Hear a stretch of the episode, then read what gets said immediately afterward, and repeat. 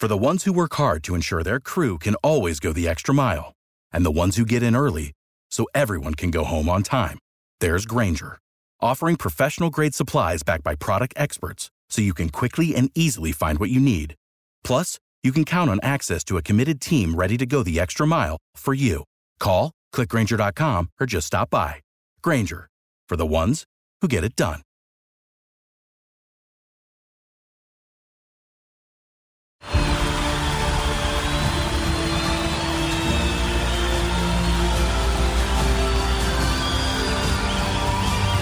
In a roaring stadium, their silence is deafening. 136 Israelis are still being held hostage by Hamas. Bring them home.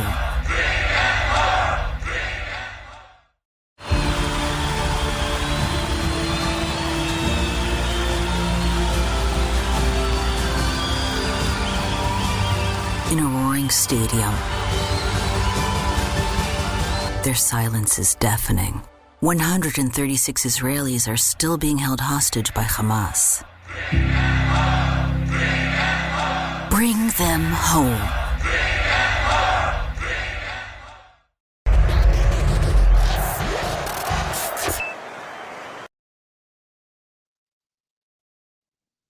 What is next for your Los Angeles Dodgers? How do we fix this team? Did Andrew Friedman fail LA at the deadline? We got 5 starting pitchers that the Dodgers could consider signing, that they should consider signing. That's coming up on a live edition of Dodgers Dugout. Welcome to the show, friends. My name is Doug McCain, credentialed member of Dodgers Media. You can follow me on X and Instagram at DMAC_LA. If you haven't yet, be sure to subscribe to the channel. Hit that subscribe button. Hit that notification bell, hit that like button, and let us know. What do you think is the first thing that the Dodgers should do this offseason? Which player should they go after? Which shakeup should you have within the organization? Let us know down below. But we're going to dive into this first topic here. And I found it very interesting because Dave Roberts, he appeared on MLB Network Radio to discuss the Dodgers' early exit in the NLDS. He had some comments about the layoff, about the situation they were in. Here, give a listen to Dave Roberts talking about the Dodgers lost the Diamondbacks in the NLDS. I think that ideally I would love to have one clear answer so you can remedy it. I think the facts are we didn't get good starting pitching out of the gate. We didn't catch a lead in the entire series. And the bats we just didn't hit. So, you know, then you kind of take the second layer, as you mentioned, Danny, is, you know, the layoff and certainly not ideal. I think that anyone that's picked up a baseball bat understands that, you know, baseball is a rhythm sport. But when you're mired in it, you're in it. You can't let that bleed into your thought process, and you've got to make the best with whatever circumstance, and we clearly didn't.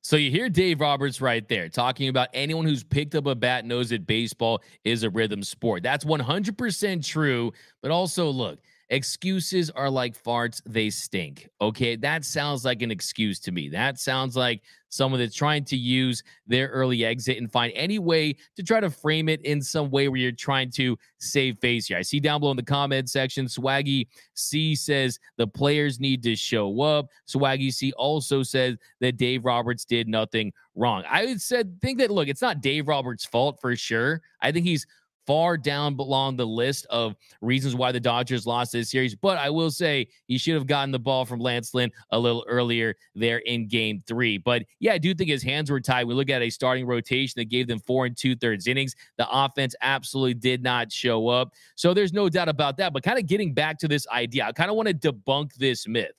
And yes, it is a factor. There's no doubt about it. And I think the first thing I want to see next year, so I always say, don't present a problem unless you have a solution. What is the solution? Because, look, this is a Dodgers team that knows how to win in the regular season. They have the formula. They have the code to win in the regular season. You've seen that, 100-win seasons after 100-win seasons. So you are going to get that layoff. You are going to have that time in between the wild card round and the division series. And the Dodgers, they tried something new this time. They had fans in the stands, but guess what? What'd they do? They only had it to returning season ticket members. How about you open that up? How about you let 40,000 people? How about you let people that go to Dodgers fans every game that aren't season ticket holders in there? That would change things up.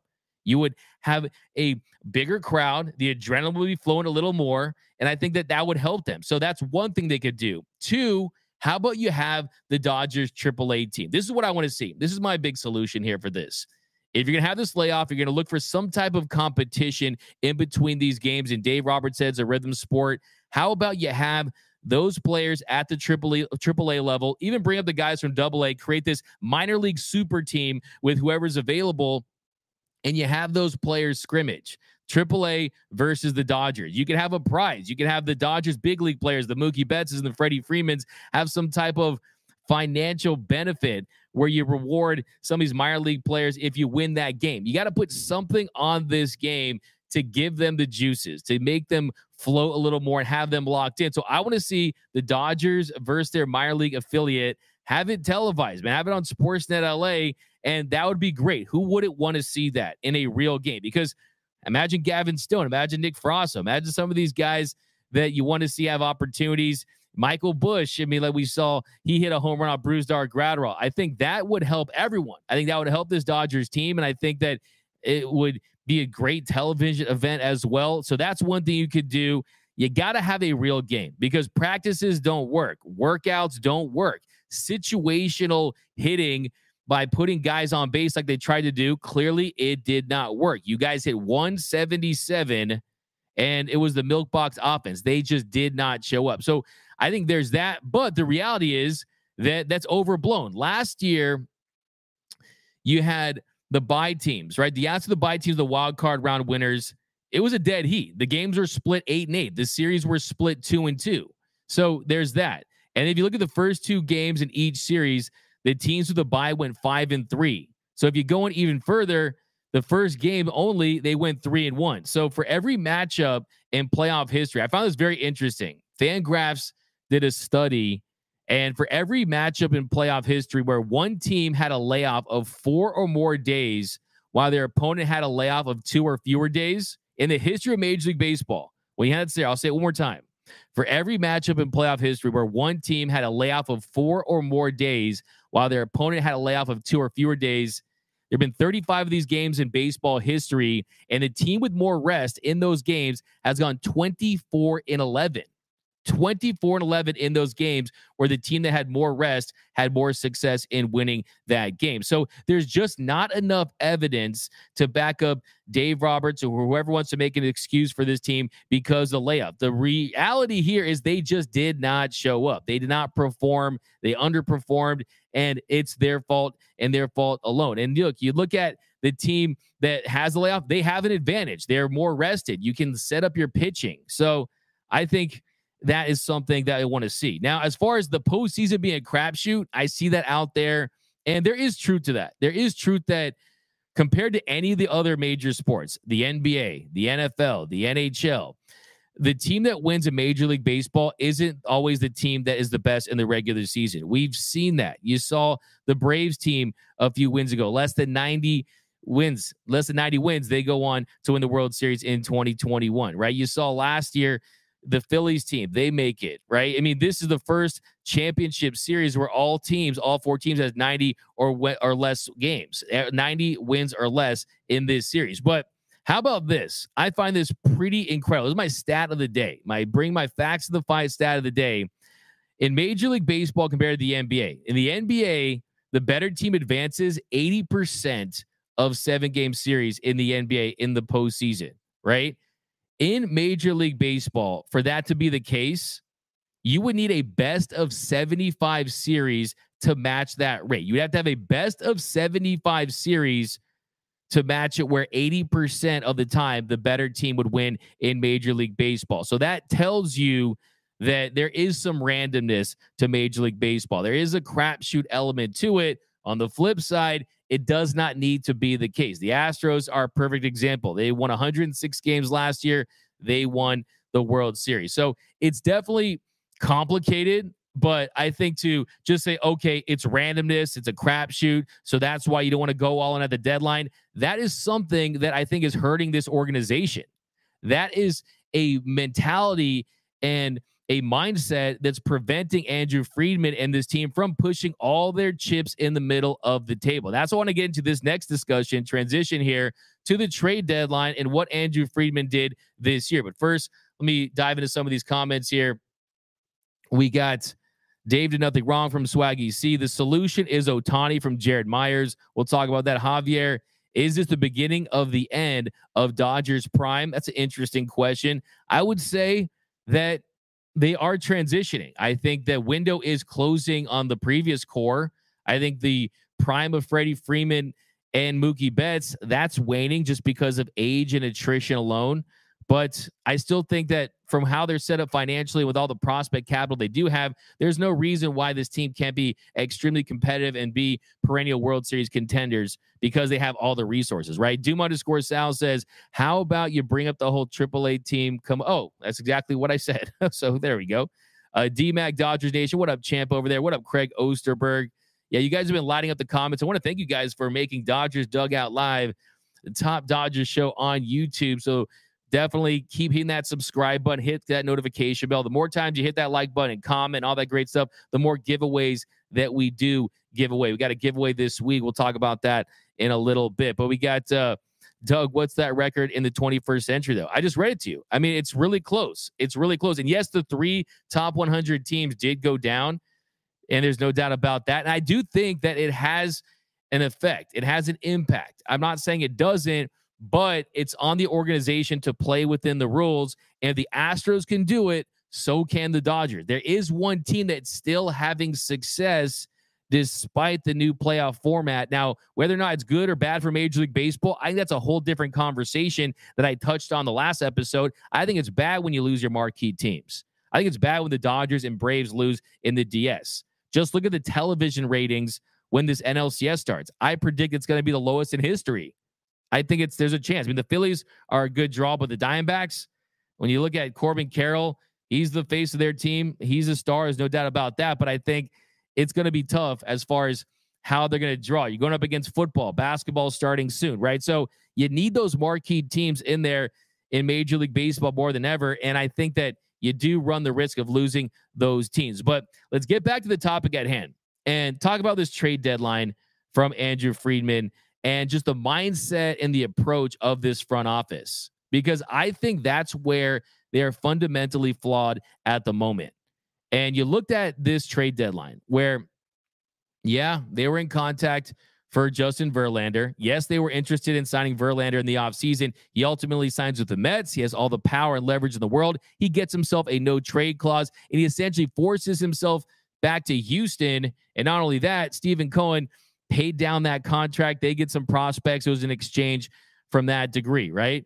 Though Verlander, they went after him. If Verlander didn't want to be a Dodger, if Verlander wanted to be a Dodger, they would have probably got him in Dodger blue. There's a chance that that was a possibility. You also have the Eduardo Rodriguez situation where the Dodgers pulled off a trade for Erod, but Erod also had the Dodgers among his teams where he could veto that trade, and he exercised that vetoed trade. I know that that is within his right. He can exercise that right. He vetoed the trade, and it had more to do with the Dodgers being unwilling to throw on more money and more years on his contract because he had that opt-out, right? And it just didn't make a lot of sense. He originally said that he wanted to be closer to Florida, be closer to Miami and all that. But still, at the end of the day, the Dodgers, they'd have made a move for a player that, one, he's a good player. He's someone that could have really helped, but he's not elite. He's not a frontline starter.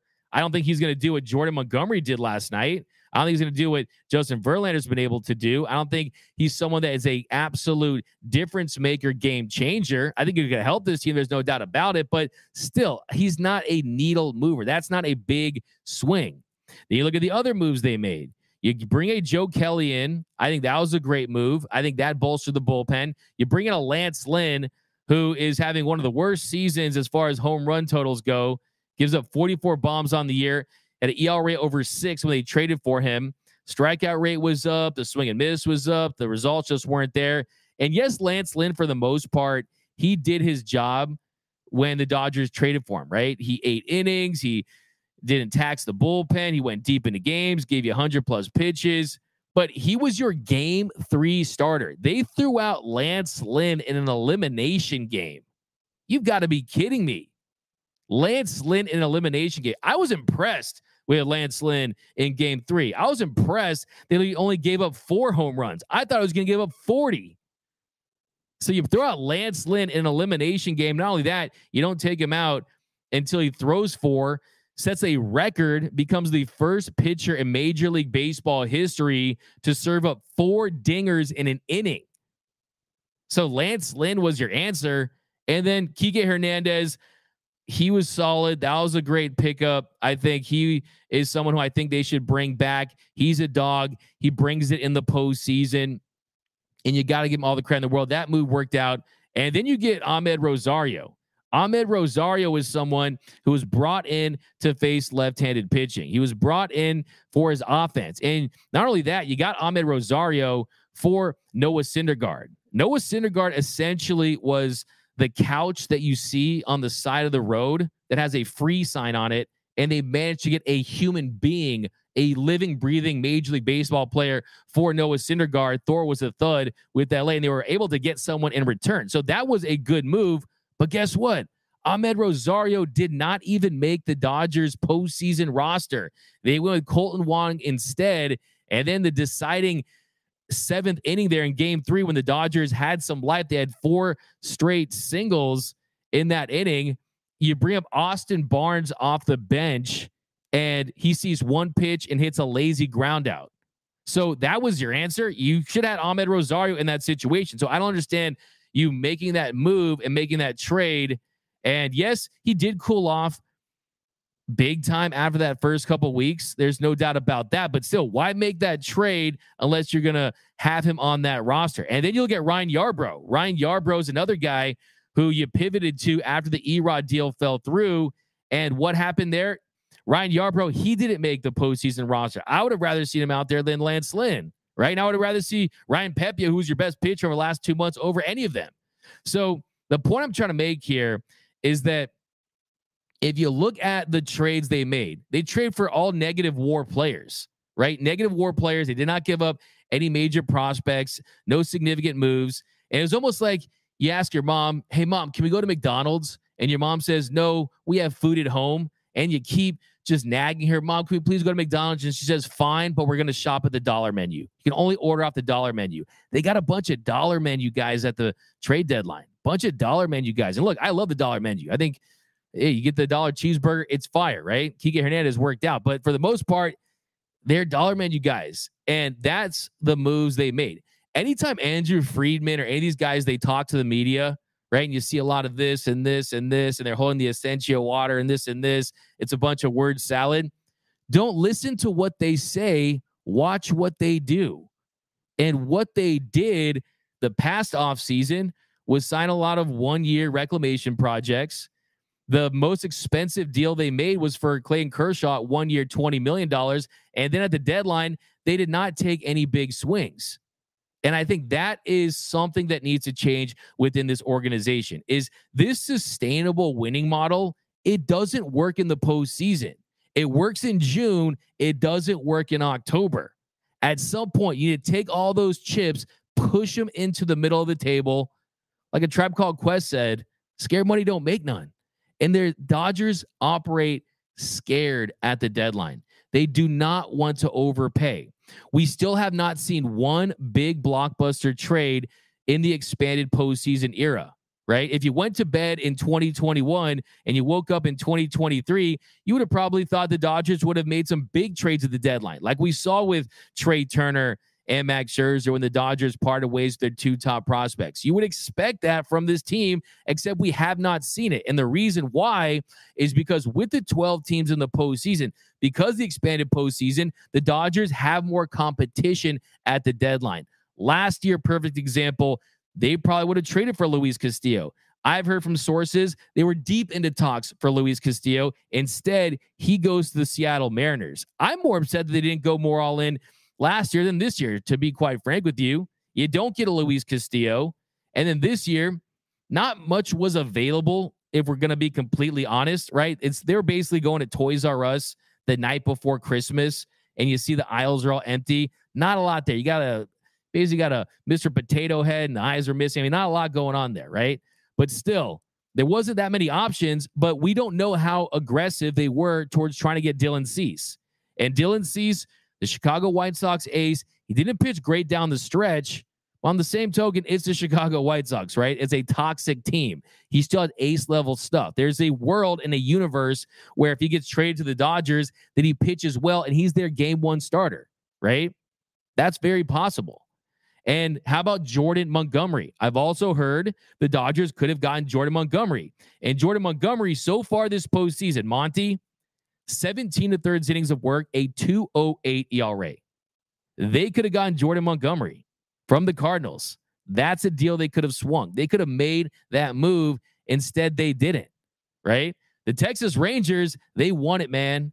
They want to go all in, and it's paying off, not only from the moves they've made to Breen and Bruce Bochy. The Rangers lost Jacob deGrom, a guy they gave a ton of money to, in the offseason, and they still went all in. That's how big it is in Texas. That's how desperate they are to win. But the thing about the Dodgers and Andrew Friedman is they're refusing to overpay because there's more competition at the deadline. So you're not seeing those Max Scherzer and Trey Turner moves. You're not seeing those Manny Machado, Yu Darvish type moves. You are not going to see those right now because you have to pay up. The market is robust, right? You are not going to be able to get stars for pennies on the dollar, right? Andrew Friedman, he likes to buy the Halloween candy the day after Halloween when it's half price.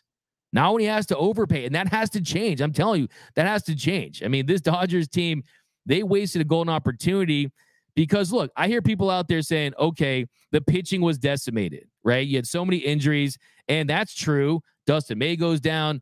Another major elbow injury, another major flexor tendon surgery. Tommy John for Tony Gonsolin. The Catman ran out of his 9 lives, right? And he wasn't on the mound anymore. He was done, right? And then you lose Kershaw for most of the season with that, or not most, for 6 weeks for shoulder inflammation. Then when he returns, he's not as effective. And then Noah Syndergaard, he was an absolute bust, right? And then none of these young guys really realized it until Bobby Miller. Bobby Miller really was the saving grace. Where would this rotation have been without Bobby Miller, right? And then Julio Urias, though, he was having his worst year of his career. So even before the trade deadline, they knew Tony Gonsolin was injured. They knew he had been pitching through a UCL injury. They knew that. They were aware of that. And same thing with Julio Urias. They know Julio Urias wasn't effective. They saw the advanced numbers. They know he was due for regression. They knew that there's no world where this version of Julio Urias was going to take them through the postseason. That's just unrealistic, right? And yes, the Julio Urias situation where he was arrested for domestic violence, that happened after the trade deadline. So that's unfortunate as far as the Dodgers and where they were. But the reality is they have not prioritized starting pitching. And that is where they're making a fatal error, a fatal flaw. Everyone knows that. You need starting pitching in the postseason, and the Dodgers just have not had that. And I think the most important player on the Dodgers, what is the common thread for these last 2 NLDS losses? 1, bad offense. 2, no timely hitting. I mean, it's insane to me to think the Dodgers didn't even create 20 opportunities with runners in scoring position. They had just 17 opportunities with runners in scoring position in this series, and they just had they did nothing in those situations. They go 4 for 17 with runners in scoring position in 3 games, and they led Major League Baseball with 11 opportunities with runners in scoring position in the regular season. So the common thread, the consistent storylines we see are the offense doesn't show up, right? But I think the most important thing is no starting pitching, because we know at this point, great starting pitching shuts down a great offense. And who have we not had in this rotation? That's Walker effing Buehler. I'd venture to say that Walker Buehler is the most important player in the Dodgers organization right now. I truly believe that. Mookie Betts, Mr. August, he's great, right? October hasn't shown up. Went 0 for 11, the DS. Freddie Freeman, he was someone who was having a career year, right? 29 home runs, 59 doubles. He was fantastic. But Walker Buehler if he's on this roster and he's pitching like an ace, he's going in game one. He's getting the ball in game one, and he's not allowing 6 runs in a third of an inning. If he's going in game two, he's not leaving that, giving up 3 runs, right? In game three, he's not giving up 4 home runs. Walker Buehler is the most important player in this Dodgers organization if he's right, because he gives you a surefire, bona fide superstar ace that gets it done in the postseason. Walker Buehler is the guy. Game 163 comes through. 2018 World Series Game 3, he absolutely shoves and he shuts down that Boston offense. Even the NLDS 2019, Walker Buehler came through. Walker Buehler is someone that has it in the postseason. He's got that GTDIH syndrome. He's got that dog in him. And that is what this team lacked. You need to have the Buell dog back on the mound for the Dodgers. It's so important. And even this year, even though Walker Buehler didn't return, the fact that he was even shooting for a September 1st return, coming off a second Tommy John surgery, tells you everything you need to know about Buehler, right? Didn't make sense. He still shot for that. And I think that is the number one thing I want to see, is the ace Walker Buehler back on the mound, because he would have started game one, right? And unfortunately, you just don't have that. And this Dodgers team, they realize that. Will he come back and be effective? It remains to be seen, but I will say, having seen Nathan Eovaldi do what he did the other night, I felt really good about that. Nathan Eovaldi is a name that Walker Buehler has talked about as someone that he has been following, as far as someone who's returned off a second Tommy John surgery and has been able to have a lot of success. And you look at Nathan Eovaldi against Baltimore the other night, goes 7 innings, allowed 5 hits, had 7 strikeouts. Against Tampa Bay, he went 6 2/3 innings, had 8 strikeouts. There's no reason why Walker Buehler can't come back, be the ace of this Dodgers team, and carry them throughout the postseason. He has been the Dodgers' best postseason pitcher since he's put on the blue. Walker Buehler is different than Clayton Kershaw in that when the postseason rolls around, Buehler elevates. He takes his game to a whole nother level in October, whereas Clayton Kershaw is a 2.48 regular season ERA, best in the modern era, but also has a 4.49 postseason ERA, which is the worst for pitchers that have 100+ innings of work in October.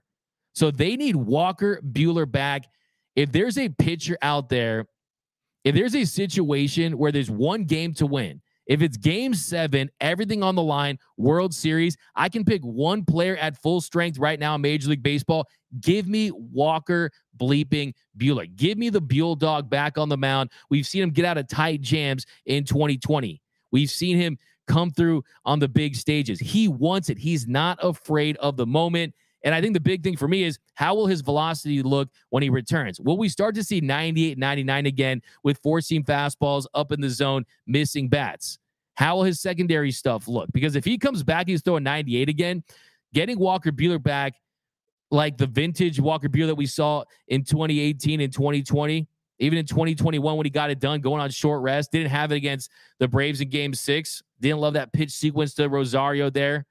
But still, I think that if they get Walker Buehler back and he pitches like he's capable of pitching, that's going to be as good as getting a Blake Snell or an Aaron Nola or some of these free agents that could be available. So that, to me, is really the number one thing I'm looking for this offseason, other than getting Shohei Ohtani, of course, is can you get ace-level Walker Buehler back? Because that is a difference maker. That's a game changer. That is the guy that has the stuff, the je ne sais quoi, the ability to get it done when the lights are bright. There's no one I would rather want on this planet than Walker effing Buehler. And let's just hope that he comes back and pitches like an ace. So let's get into these comments here. Do you guys think that Andrew Friedman did enough at the trade deadline? In my opinion, I said at the deadline, and I said it now, I'll say it again, is that, look, I think the answer is no. I think at some point you have to trade some of these prospects. You have to stop going for these reclamation projects and getting all these guys that you're trying to get their upside. Sometimes you just have to pay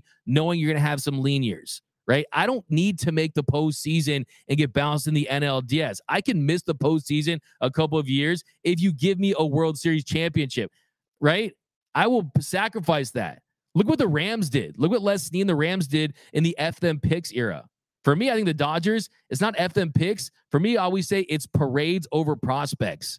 Give me the parades over the prospects and stop looking at the postseason like it's a crapshoot. That is the problem right now, is they're looking at the postseason like it's a crapshoot. And yes, there is some randomness, like we talked about earlier, but I also think that if you construct a roster with one, guys that have a history of coming through in the postseason, two, just starting pitching quality, right? Think about Bobby Miller. He's great. Here's the thing, too. I just want to say this before we talk about these next pitchers. I got 5 pitchers that I think the Dodgers should consider signing. Is hope is not a strategy. Hope is not a strategy. And I think the Dodgers, that is what they're about, right? I want to be more realistic and less idealistic. Hope is not a strategy. What did they do this year? They hoped that Walker Buehler was going to come back and pitch well. They hoped that Clayton Kershaw was going to get healthy and be effective with that shoulder injury. They hoped that Julio Urias was going to start pitching like the Cy Young candidate Julio Urias again. They hoped that Bobby Miller in Game 2 was going to be the next Fernando Valenzuela as a rookie and carry this team. They hoped a lot of these things, but hope is not a strategy. At some point, you get what you pay for. You have to go out there and get aces. Look at the Philadelphia Phillies. Look at the Houston Astros. Look at the Texas Rangers. They went out there. They got Jordan Montgomery. They made a move for Max Scherzer, right? The Astros, they brought back Justin Verlander, right? Look at the Phillies. You have Zach Wheeler and Aaron Nola.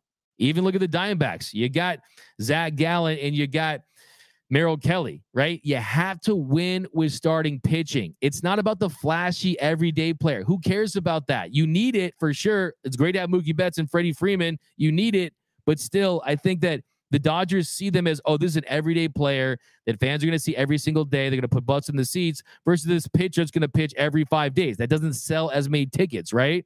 Because you're using pitchers less and less this time around in Major League Baseball. You're not seeing that number one starter go 7-8 innings every single start, right? But I do think that there are some fundamental philosophical issues with this or in this organization as far as roster construction. But we got Mr. Marty Mart says, D-Mac, what up, Mr. Marty Mart?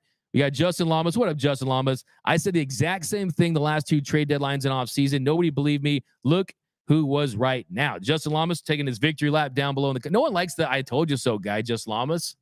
But guess what? I said the same thing. Let's be honest here. Exactly 2 players for 99 cents. Champ, that's a fire take. Dodgers is so cheap. Yeah, that's the thing about Andrew Friedman. Everyone says, in Friedman we trust, Andrew Fleeceman. He's been less Andrew Fleeceman and more Andrew Frugalman in the last couple of deadlines. That has to change. If you believe you have a team that has the potential to win the World Series, you have to load up at the deadline. If that means sacrificing some prospects, go ahead and do it. Because last time I checked, your farm system is the best in the game at developing prospects. You can find guys and develop them, and you're going to be blocked by other positions anyway. The Michael Bushes of the world haven't even played, right? So I think that is a great point. Joe Torre, D-Mac, see the Angels organization, the Padres organization for teams that go all in at the trade deadline. That's from Joe Torre. That's different, though, because those teams, they knew they didn't have depth on the margins, right? They didn't have depth on the margins. So you bring it in. They're like a house of cards situation. Right. And honestly, the Angels only did that because it was a last ditch effort to try to keep Shohei Ohtani in Anaheim. So they wanted to show him, hey, look, we did the deadline. We got Lucas Giolito. We got this and that. They knew that was the move. Yes, they want to make the postseason, but I think that was more calculated. The Padres, they did it last year and they beat the 111-win Dodgers team. And they ran into that Phillies team that was a buzzsaw. I mean, look, let's be honest here. That Padres team, a couple bounces go their way and they're a World Series winning team. They also beat the Mets too. So yeah, I think that the Padres are a little too top heavy, but when you're the Dodgers, your version of going all in is different than the Padres and the Angels version going all in because you have depth. And yes, you have to sacrifice some of that depth to get some of these star players. There's no doubt about that. But I also know that the last 2 years, the Dodgers, they sat on their hands. They kept their hands in their pocket at the deadline, and they got bounced in the NLDS both years. They won 211 regular season games. 211 regular season games in the last 2 years. They have exactly one postseason win. So you tell me that doesn't sound like a team that needs to be more aggressive at the deadline to make sure that embarrassments like that don't happen. But here we go. Let's jump to this comment section. You guys are lighting it up. Appreciate you guys rocking with us here for an episode of Dodgers Dugout Live. We're going to be with you all offseason long, guys. We are not going anywhere. All right, we're going nowhere. We're going to be breaking this thing down because there's going to be a very eventful offseason. We got Shohei Ohtani, other free agents, club options. Will they keep Dave Roberts? I mean, so many things to get into this offseason. We appreciate you guys. Doug, would you want Mattingly back? I don't know who asked that, but the answer is unequivocally no. Okay, without Don Mattingly, maybe Clayton Kershaw doesn't have as many of these postseason meltdowns. But LOL Doug at the 211 and 1. Wait, yeah, wait, right, BC? I mean, LOL Doug. BC says LOL Doug at the 211 and 1 win ratio. I mean, that's insane. That's wild. That's incomprehensible, right? That a team can have so much success in the regular season, but not in the postseason. Is Dave Roberts and Andrew Friedman, are they regular season GMs and managers, or are they postseason regular season GMs and managers? Because right now it feels like Bruce Bochy is that man. Boomer Assassin, D-Mac, what about last year? We had all the talent with the same result. Doesn't that say that it's more of a front office or culture problem than a personnel problem? That's a good question, Boomer Assassin. I think it does go deeper than that, in that, look, I do think the approach at the plate, you want to see the Dodgers have more clubs in their bag as far as having a two-strike approach, being able to hit with more contact. I do believe that if you throw Kike Hernandez and you have Chris Taylor not dealing with the injury, Max Muncy not dealing with the injury on last year's team, they probably do beat that Padres team. And if you look at who was their best starter last year, their best starter last year wasn't Julio Urias. He gave up 3 runs in 5 innings. He was laboring. It wasn't Clayton Kershaw.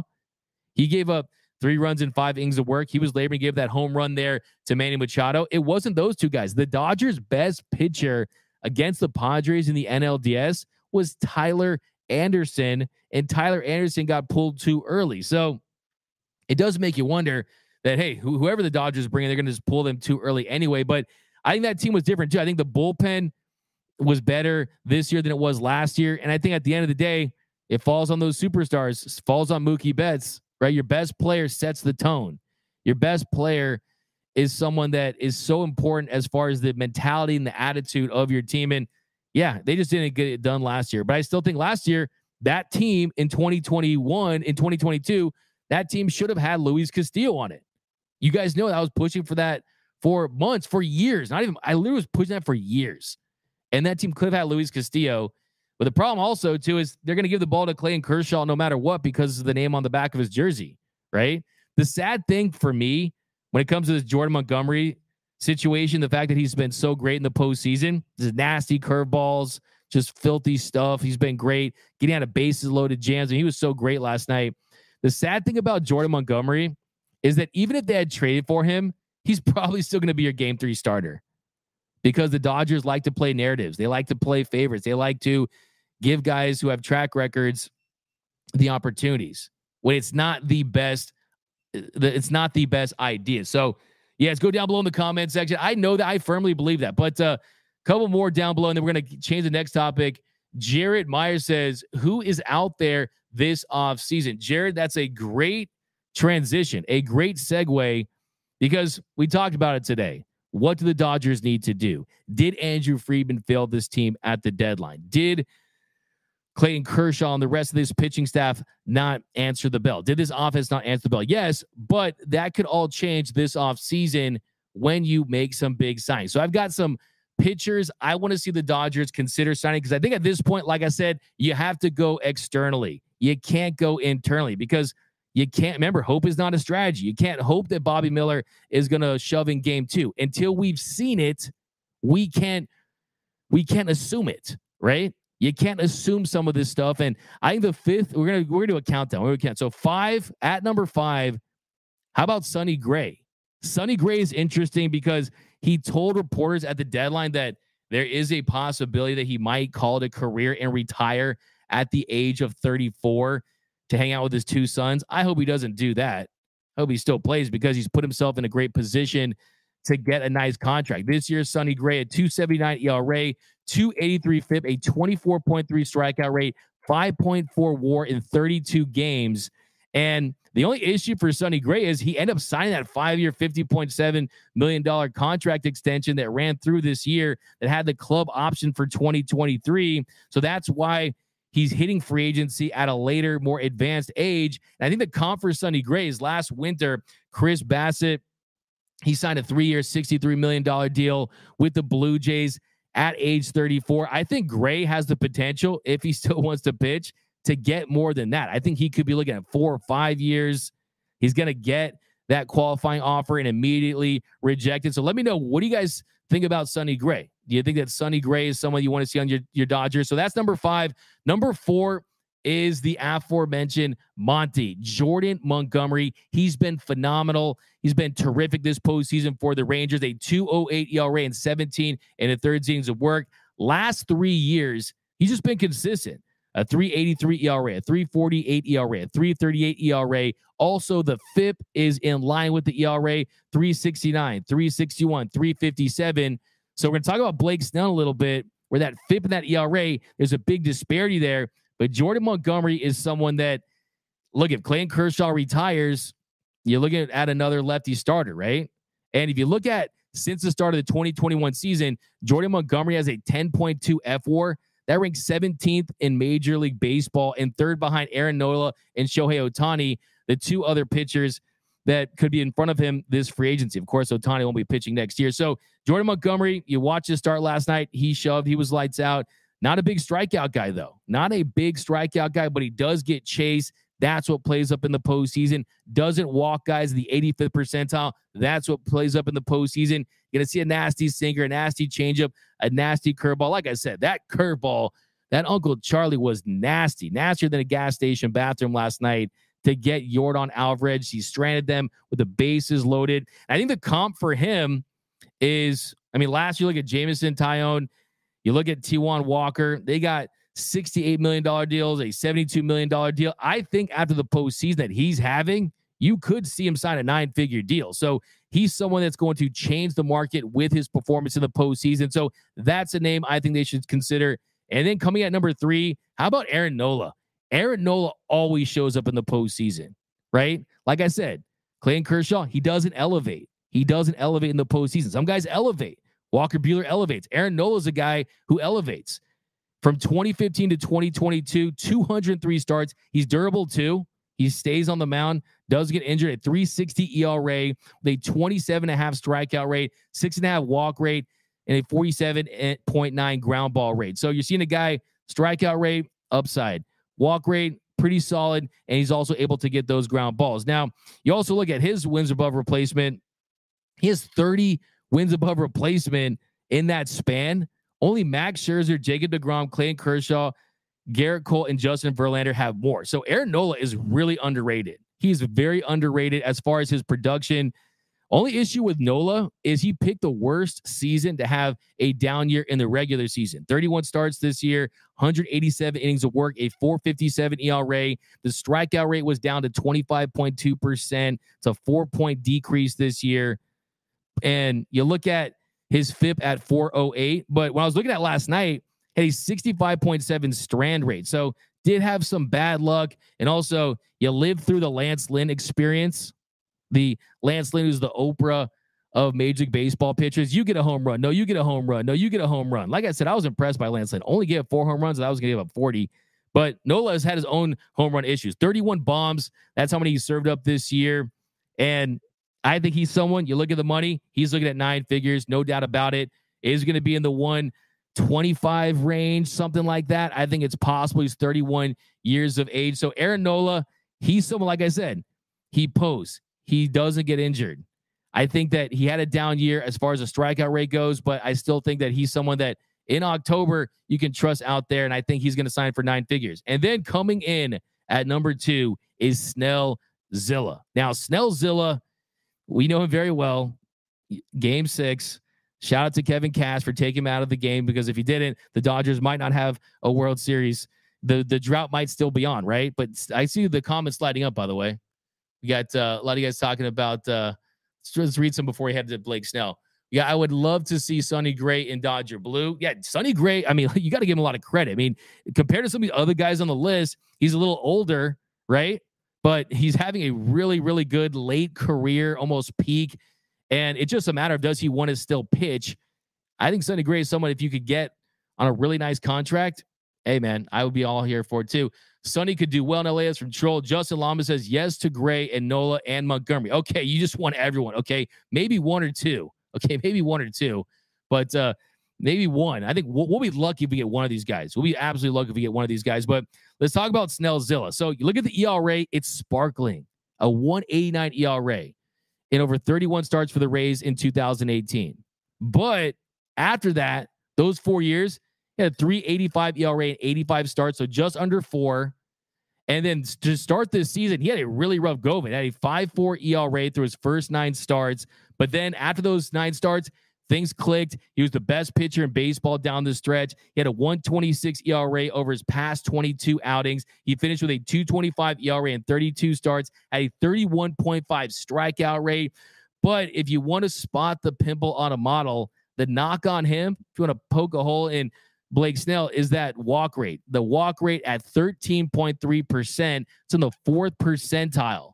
So the efficiency has always been an issue. He's a guy who's only been in the 8th inning only a handful of times throughout his career. Like I said, with the Dodgers, that wouldn't really matter because they would never let him pitch into the 8th inning with the way they manage their starting pitchers. So that could actually be seen as a pro.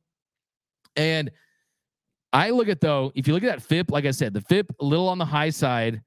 And you also look at that strand rate. He had an 86.2% strand rate. So that means, of course, when runners were on base, he stranded them at 86.2 at an 86.2% clip. And that tells you that, yeah, he's probably not going to have that same amount of luck for his second season. So I think that there's a really good chance that whoever signs Blake Snell is signing him when he's in a perfect position, right? He's the opposite of Aaron Nola in the sense that he is putting himself in a great position in his platform year to have a great payday, to get himself a nice bag. Because like I said, the FIP at 344, that's over a point higher than his 2.25 ERA. You also look at his batting average on balls in play. And this year, that sat at 2.88. So that was below league average. You look at that strand rate. Actually, no, the BABIP was 256. So he had a 256 batting average on balls in play. For his career, it's at 2.88. So I think for me, I don't know. Snellzilla, he's a Scott Boras guy. I just don't see it. I don't see Blake Snell in Dodger blue. I think there's a chance that you sign him, maybe get a couple good years, but I think he does revert. Now, if there's not many names available, he's someone that I think is worth exploring, but I think he's going to sign for over 150 plus million. I'm not so sure the Dodgers at his age want him for $150+ million. That would go against their organizational strategy, but he's still at number 2, though, as far as best available, because look, let's be honest. He's someone that has upside. He has nasty stuff. If he's on in a postseason game, he absolutely shuts down an offense. Ask the 2020 Dodgers, right? He's someone that can carry you in a postseason game. And I think that that warrants a premium price. You could pay a premium for that. But my number one pitcher that I want to see the Dodgers sign, number 1 with a bullet, is Yoshinobu Yamamoto. Now, Yoshinobu Yamamoto, if you don't know yet, you have to.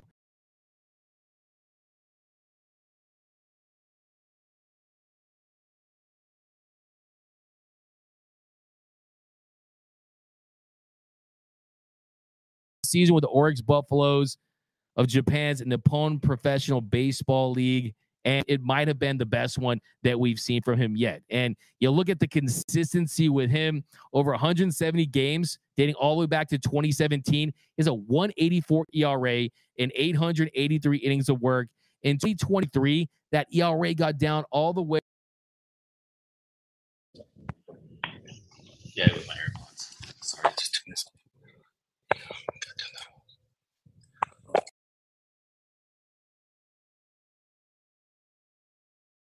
The top with Yoshinobu. Let me tell you, that's a good opportunity to drink water. You're good.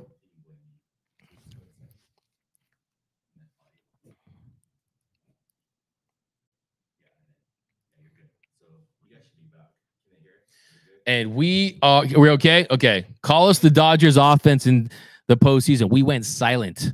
Okay. But yeah, let's talk about number 1. Number 1 for me with the bullet is Yoshinobu Yamamoto. Yoshinobu Yamamoto is the Dodgers pitcher next season. That is the guy the Dodgers should sign. You look at the history of Dodgers pitchers from Japan. Hideo Noah became the first Japanese player to make the all-star team. He started there in the mid-90s.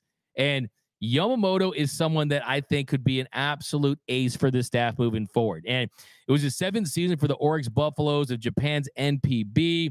And it might have been the best one he's had yet. I mean, 170 games dating back to 2017. He's been good for a long time. He's been consistent.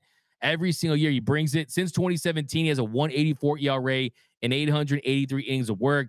In 2023, that ERA was all the way down to 1.32 in over 21 appearances, at a 25.2 strikeout rate, walked just 4.4% of the batters that he's faced. Now, he's going to need to be posted by his current club, the Oryx Buffaloes. And it's widely expected they are going to do that.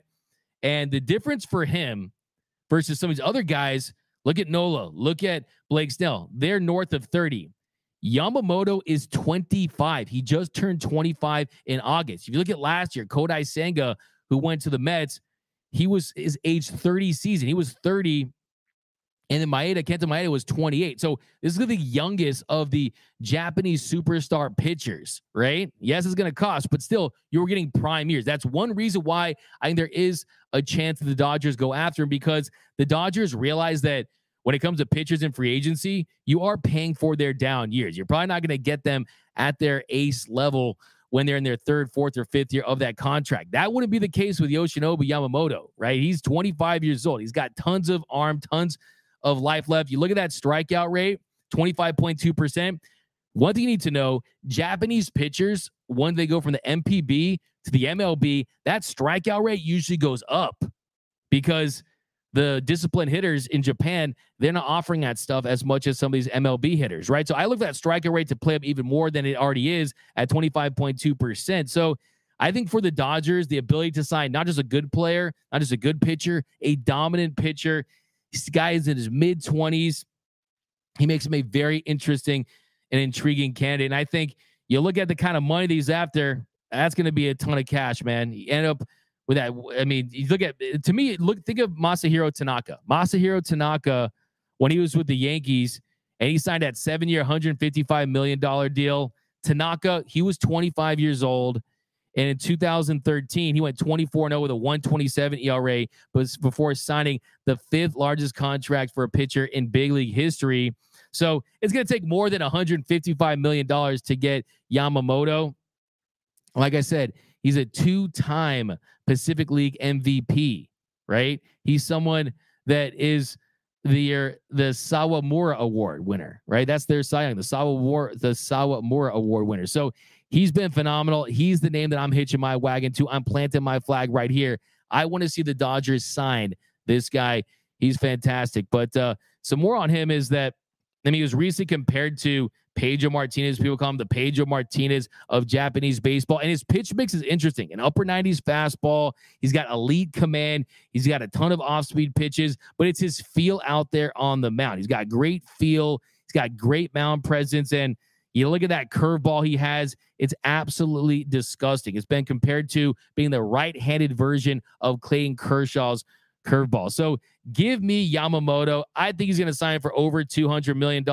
He, to me, is that surefire ace. And if you get a Walker Buehler returning, a Yamamoto, and then you got a Bobby Miller, then to me, that's a big three. If Clayton Kershaw wants to come back, I'm all for that. But you're not going to have Clayton Kershaw out there in game one. If some of these other guys return and emerge, that's fine. But like I said, hope is not a strategy. You have to go with the sure thing at this point. And to me, that's my sure thing. The Dodgers need to sign Yoshinobu Yamamoto. And in the following season, imagine that. If you sign Ohtani, I'm dreaming here. This is a dream on a wish, on a dream, on a wish. But imagine Ohtani and Yamamoto in the same rotation. It'd be quite a sight to see. But let's jump into the comment section here and read some more of your stuff. We got Nola greater than Snell. I'm your dad. What? I'm your dad. We got Josh over there. Yamamoto is going to have lots of teams after him. Got to be ready to spend for him. Absolutely. Yeah, you are not going to Get him on the cheap. I'm looking at $200+ million. We look at his age, 25 years old. We look at his stuff. When you look at the demand for elite starting pitching, there's no doubt about it. I think Kodai Senga last year almost helped his cause with the success that he had for the New York Mets. So I think you're spot on with that one. You are going to have to bring a big bag, but the Dodgers are a very attractive organization to Japanese pitchers. I've talked to international scouts. The Dodgers are the most popular team. They want to pitch for this organization. The culture here, it's not as much of a transition as maybe going out there and playing for the Tampa Bay Rays, right? Or a team like that. I mean, playing for the Dodgers, it's a good amount of Japanese culture here and the history within this organization. It would make a ton of sense. The only question is, do the Dodgers want to pay big for a starting pitcher? Because we haven't seen it with that kind of length. They gave Trevor Bauer the bag and made him the highest paid starting pitcher in history as far as AAV, but that was only a 3-year deal, had the options attached to it. So we have not seen in this realm with Friedman, with this group, Friedman has just not done it. So here we go. We got John Yamamoto is going to have a lot. Okay. We got Yamamoto fire take. D-Mac is from Joe Torre fire take. Jim will sign Yamamoto entice Ohtani to the Dodgers. And that's another great point from Jim over on Facebook. And that's definitely something that you want to consider. If the big whale, if the ultimate prize is Shohei Ohtani, and you want to say, you know what, screw this. We're sick of losing in the NLDS. We're sick of underperforming. We realize that 30, 40, 50 years from now, people are going to look back and say, we're the modern day Atlanta Braves as far as teams that were consistent, but didn't go over the top to win multiple World Series titles, right? That could be the case. Maybe this time around, based on how embarrassing and pathetic their performance was in the NLDS, the Dodgers just go a different route and they say, you know, we are going to spend big money. And I think that if I wouldn't say they're contingent, but it can't hurt. There's no way they can hurt, right? Some more comments down below here. Season ended how it started, getting embarrassed versus Arizona. Switch out Thor for Lynn from BC. That's a fire take. We got fire Friedman, fire Roberts, Joe Gonzalez. You're firing everyone, man. I hope you don't fire me. Lance Lindergaard, IV. That's a comment of the day.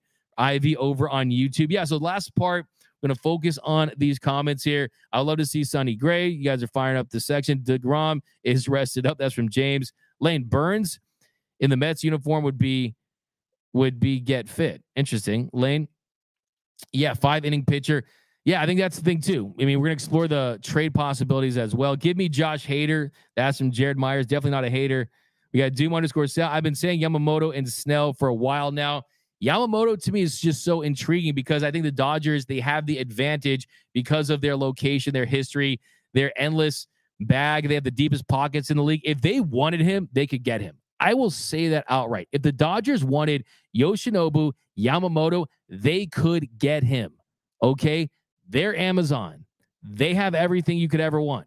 Resources, farm capital, money, anything you want. They have that when it comes to player acquisition. So I agree with you on that one. Blake Snell is the first 2-time Cy Young Award winner. Nobody wants their favorite team to sign. That's a hilarious take from Yora2B. Yeah, I think that Blake Snell, good for him. Make your paper go boo-boo. Get that bag. He did that, Snellzilla. He always looks like he's kind of like mad and upset about something, right? Unfortunately, though, I gave the strand rate numbers. I gave the BABIP numbers, well below league average. He's definitely going to come back to earth next year. I would not sign Blake Snell. I just would not do it. I think you will get some regression. Imagine if he doesn't have it in a postseason game from a command standpoint. In the postseason, that 13% walk rate, that scares me. The lack of efficiency in big games. So yeah, I'm not a big Blake Snell guy. Hello, Doug. How are you? I like that one. Cody, I'm doing just fine. Actually, I'm terrible. My Dodgers got eliminated and got swept by an 84-win D-backs team. How do you think I am? But yeah, no, I was playing with you. Justin, well, they have no choice but to overpay. Exactly. At some point, you're not going to get every deal on your own terms. You're not going to get that Halloween candy the day after like they always want, okay? I'm so sick of the reclamation projects. Just go out there and get it. Parades over prospects. Have a jodonitos from Boomer Assassin. We got get rid of Roberts, that top of the stop wasting teams talent, that dude Isaiah. Yeah, how about this? Look, I think it's interesting. I think, like I said, you can't pin this latest collapse on Dave Roberts, but let me ask you this question. We'll get out of here on this one. If the Dodgers had Bruce Bochy, if Bruce Bochy was the Dodgers manager, How many World Series titles do you think they would have in this run?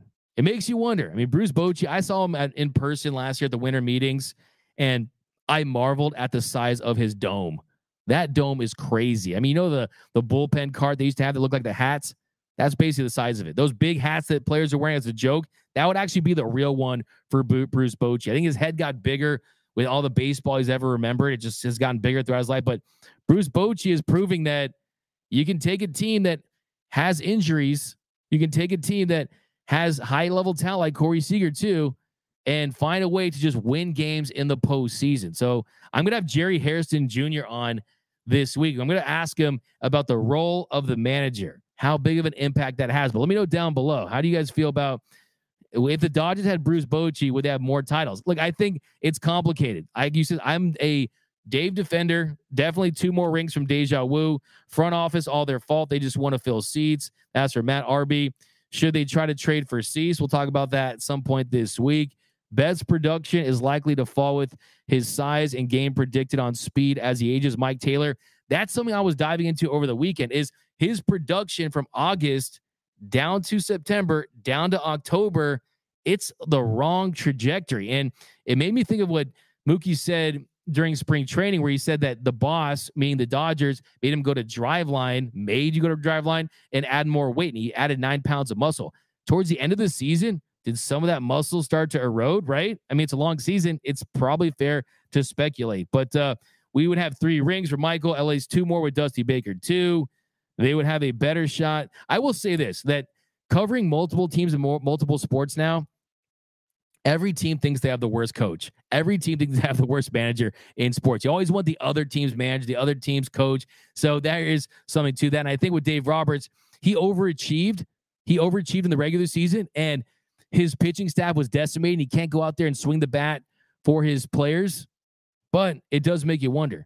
But that's going to do it for this episode of Dodgers Dugout Live. My name is Doug McCain. You can follow me on X and Instagram at DMAC_LA. And if you have not yet, be sure to subscribe to the Dodgers Nation YouTube channel. Hit that subscribe button, hit that notification bell, hit that like button. And thank you, because I'm just this is just your show. This is your show. I'm just hosting it. The man of the fan, Doug McCain. And you guys have made this channel the #1 Dodgers channel, and the #1 live show here on YouTube. So be sure to give yourself a big pat on the back, because like I said, this is your show. I'm just hosting. So be sure to subscribe and hit that notification bell for giveaways all off season long. Special shout out to my producer, Mr. Jordan. He's killing the game as always. And until next time, think blue, bleed blue, and I'm out.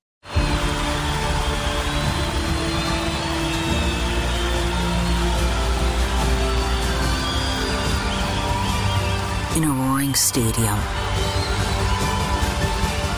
their silence is deafening. 136 Israelis are still being held hostage by Hamas. Bring them home! Bring them home! Bring them home. Bring them